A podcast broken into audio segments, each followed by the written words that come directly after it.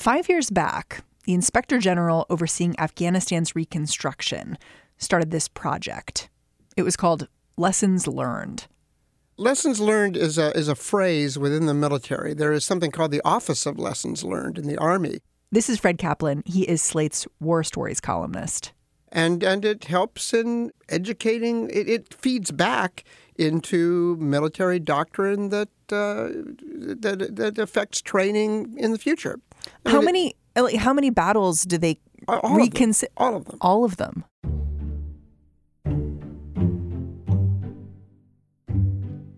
like a battle that was done in Iraq, you know, two years ago, that was either particularly successful or particularly unsuccessful.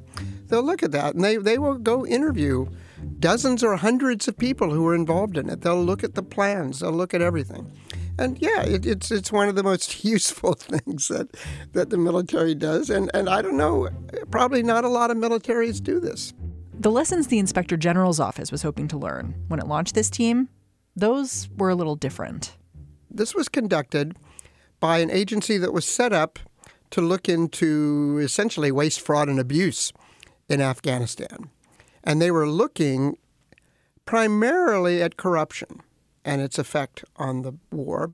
The team conducted interview after interview, and eventually those conversations got compiled into these dense bureaucratic reports with titles like capturing and institutionalizing lessons from complex stabilization efforts. But the inspector general left a few things out. This week, after a years long legal battle, the Washington Post published the rest of the story. Well, the, these papers we obtained, they just they have horror story after horror story. They have records of 400 interviews with White House and military officials. None of these people seem to have a clear idea of how to end the war in Afghanistan. Many of them seem unclear of what the U.S. was trying to achieve in the country to begin with. Uh, but the power of these papers, it isn't one person saying this or two or 10. It's, it's dozens and dozens of people who are directly involved in the war giving these pretty blistering accounts. The military has a whole Office of Lessons Learned. Mm-hmm. This report was called Lessons Learned. But looking at this release from the Washington Post, I can't discern any lessons that we've learned. No, no, they, that's the thing. It's like, uh, you know, I could give you advice. Those could be lessons. Whether you learn them or not is up to you, right?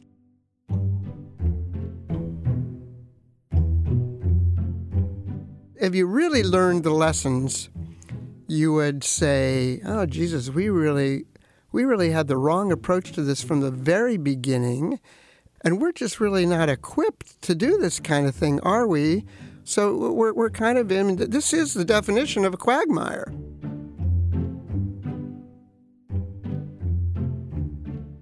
Today on the show, Fred's going to try to explain the real lessons learned from these Afghanistan papers. They tell the story of a decades long war from the inside, and they help explain why this war, which is still going on right now, has been so hard to end. I'm Mary Harris. You're listening to What Next? Stick with us.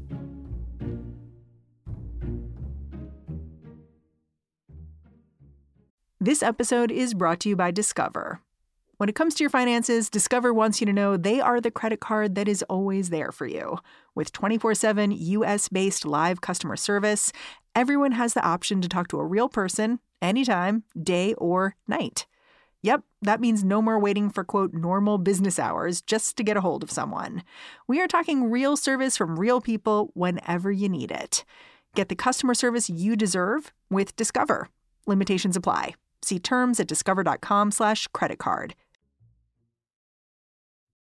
When I saw the story the Washington Post published on Monday, it was hard not to think of another trove of documents this newspaper had published nearly 50 years ago. Fred Kaplan, he had the same thought in my column about this new report, I said that it's the that there hasn't been such an official critique of an ongoing war since the Pentagon Papers. It's not quite like the Pentagon Papers, though, because the Pentagon Papers really did reveal a lot of stuff that we did not know. Pentagon the, Papers came out 1971. It, it was commissioned in 68, came out in 71, was but uh, that went into a whole history of our involvement in Vietnam, which nobody knew anything about. It contained interagency memos from DOD, CIA, the White House, which, which showed that, for example, by early 1965, they knew that this was not going to be a winning war. With Afghanistan, as I said, it, it's different in that it's it's it's not an attempt to draw a broad, broad picture of U.S. involvement in Afghanistan the same way that the Pentagon Papers were to Vietnam. This report is just interviewing a lot of people, and they're saying things that have been known for quite a while. I mean, the interviews themselves were conducted between 2015 and 2018. But where, where, where it does have similarities is that it points up, it breaks down the causes of our failure there. A, it recognizes that there is a failure. And this study, uh, although it started with much narrower aims, traces the same kind of institutional and intellectual failure of, of where did we go wrong? What did we not see? What, what, what could we have done different? In the more than 2,000 pages of documents the Post has published, U.S. officials are extremely candid, even morbidly funny. They reveal how the U.S. government began to stumble pretty much as soon as we got into the Afghan war. The quotes that are in this are just so stunning. The number out there right now is it was spent a trillion dollars. Is mm-hmm. that right in Afghanistan? Yeah, it's about nine hundred and eighty billion dollars. Yeah. And there's a retired Navy SEAL in here who says, after the killing of Osama bin Laden, I said that Osama was probably laughing in his watery grave, considering how much we have spent on Afghanistan.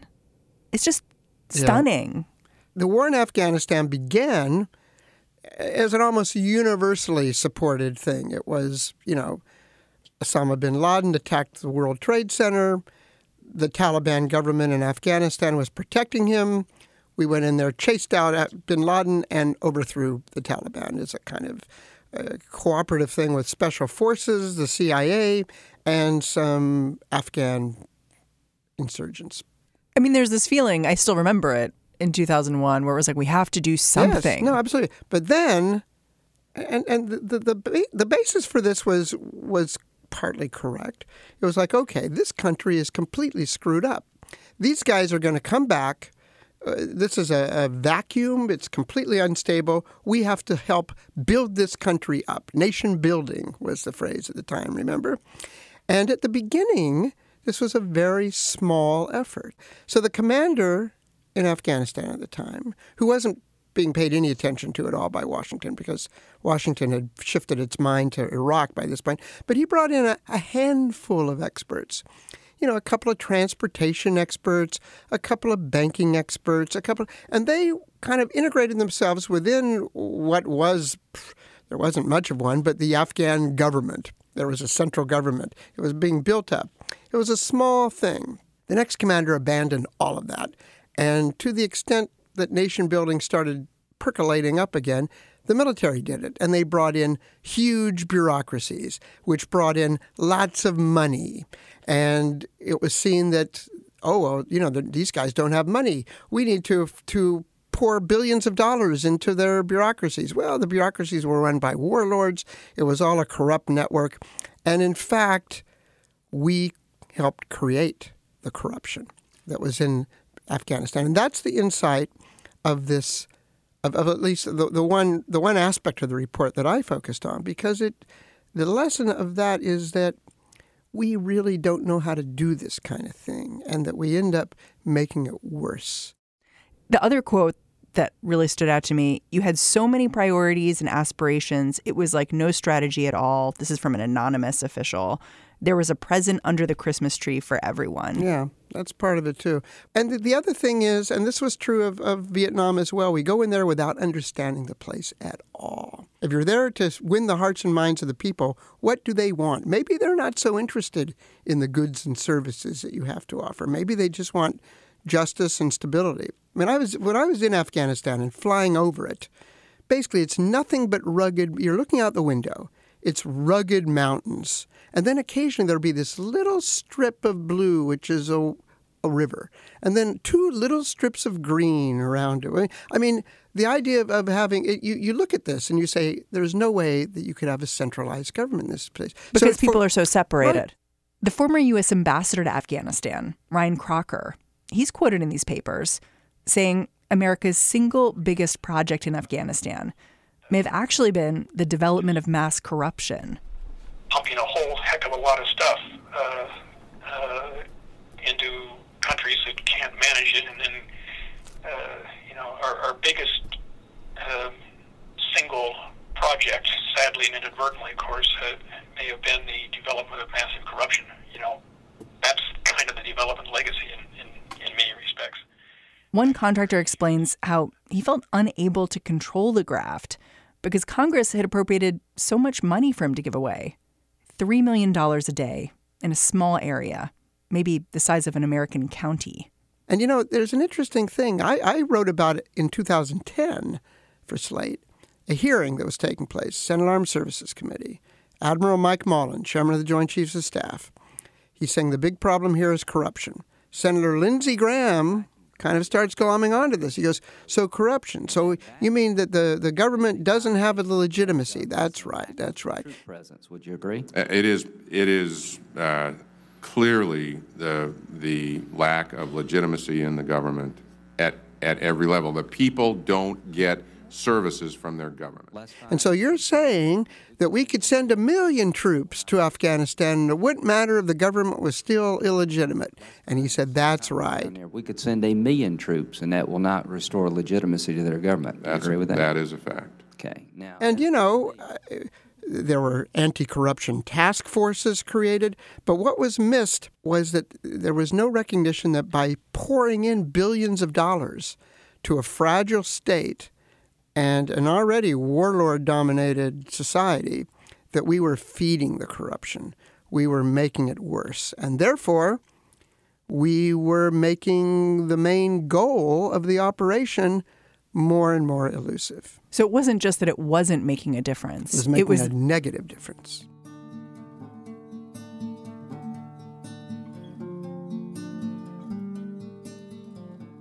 and cabinet members didn't agree about how to respond. Fred says there's this one story that sticks with him. Story about how even when an administration is trying to be careful, deliberative, Afghanistan can feel like a trap. President Obama had just taken office, and he had to decide what do I do here? One option was to invest in a full counterinsurgency strategy, send more troops, pay for roads and bridges. It was a strategy his commanders had already tried out in Iraq. The other option was we send in 10,000 more troops and beef up the training of the Afghan military and continue to fight terrorism on the border. And Obama wrestled with this, and he finally said, okay, I'm going to give this a chance. So he sent an additional 30,000 troops, making it about 100,000 in all. And he uh, adopted the strategy.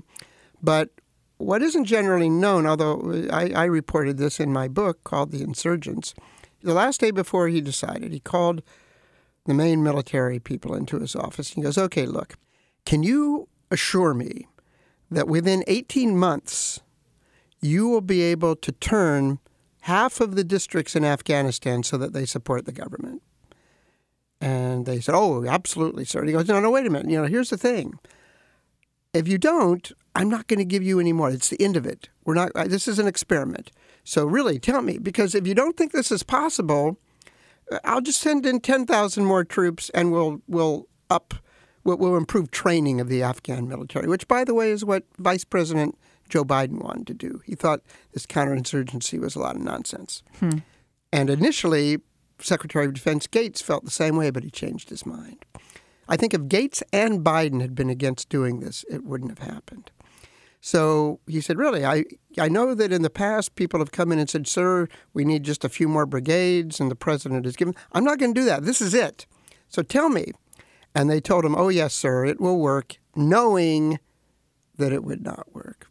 The story you tell about President Obama, I think, is interesting because it shows this deep ambivalence Yes, always was. about what to do and what the right thing to do is. You know, I looked up a speech he gave in 2009, so he had just really taken office. Mm-hmm. And he was simultaneously announcing the surge and we're getting out. That was probably a mistake. This review is now complete. And as Commander in Chief, I have determined that it is in our vital national interest to send an additional 30,000 U.S. troops to Afghanistan. After 18 months, our troops will begin to come home. These are the resources that we need to seize the initiative while building the Afghan capacity that can allow for a responsible transition of our forces out of Afghanistan. I mean, that was that was a speech at West Point at the end of 2009 after 10 NSC meetings to decide what to do. And he's been roundly criticized for that, and I, and I think rightly so, that you don't say, you, you don't announce that publicly. But then again, look, Trump, he said, I'm going to make this different. We're putting in more troops, and they're staying there until it's over. So take that, Taliban. You can't just wait us out. Did anything change? No. No. No, not at all. Now, President Trump is actually in the process of slowly withdrawing troops from Afghanistan. He's reopening talks with the Taliban, too. But even Trump plans to leave more than 8,000 soldiers on the ground. Some of the people fighting now weren't even born when the fight began. Part of what you sort of see in these interviews is that no one wants to be the guy who's like, we messed up. Exactly. Nobody wants to tell the president. The president says, General, what can we do? Or Mr. Secretary, whatever, what can we do here? I want to succeed. What can we do? Nobody wants to be the guy to say, Mr. President, I'm sorry, you don't have any options. There's nothing to be done. Even though that may be That what may needs be to be true. said. That's right. I mean, yeah, you need somebody to say that if it's true. But the president's telling you to do something, and uh, you know, yeah, let's okay, let let's go out there and try to do it. This is what the president wants. So yeah, you come up with something to show that you made progress. Some of it is so that you can go to sleep at night. Uh, some of it is so that your career can advance, and some of it is that you really believe in the mission. And if people back in Washington thought that it was uh, just uh, hell, just not happening, they might drop the whole mission. So you've got to keep it going. It's like at the same time, it's shocking and completely unsurprising. Like everything in this, where it's like, of course, but then it's just, there's something about seeing the words and the descriptions. Like, wow. The other, the other thing is that in Afghanistan now, unlike Vietnam in 1971, when the Pentagon Papers, it's very low profile. Not very many people, not very many Americans are dying there. Really, very few. And it's so low profile that this enormous story, I don't know, maybe because the imp- it, got very little coverage in TV news. I mean, I have to tell you, stories that I write about Afghanistan generally, they don't get very, they don't get read very much. Maybe this one did, but generally, no, nobody, nobody's interested in that more because not that many people are dying, and it's kind of a steady state thing, and it's been going on for so long that people say, oh well, okay, it's not really. Nobody I know is in danger there, so whatever. It's a whatever kind of place. That's dark. So that's why I think the important thing about this study is not maybe it's not even so much the, the, the stuff about the lies and, and the deceptions, which everybody, as you say, kind of intuited it if they didn't know in such detail. But it, it's the lessons, the lessons we might learn from it, and before we get uh, sucked into some other conflict like this. And by the way, I mean every 20 years or so we do we get sucked into a conflict like this and we go into it never having learned the lessons that we thought were pretty clearly transmitted from the last one.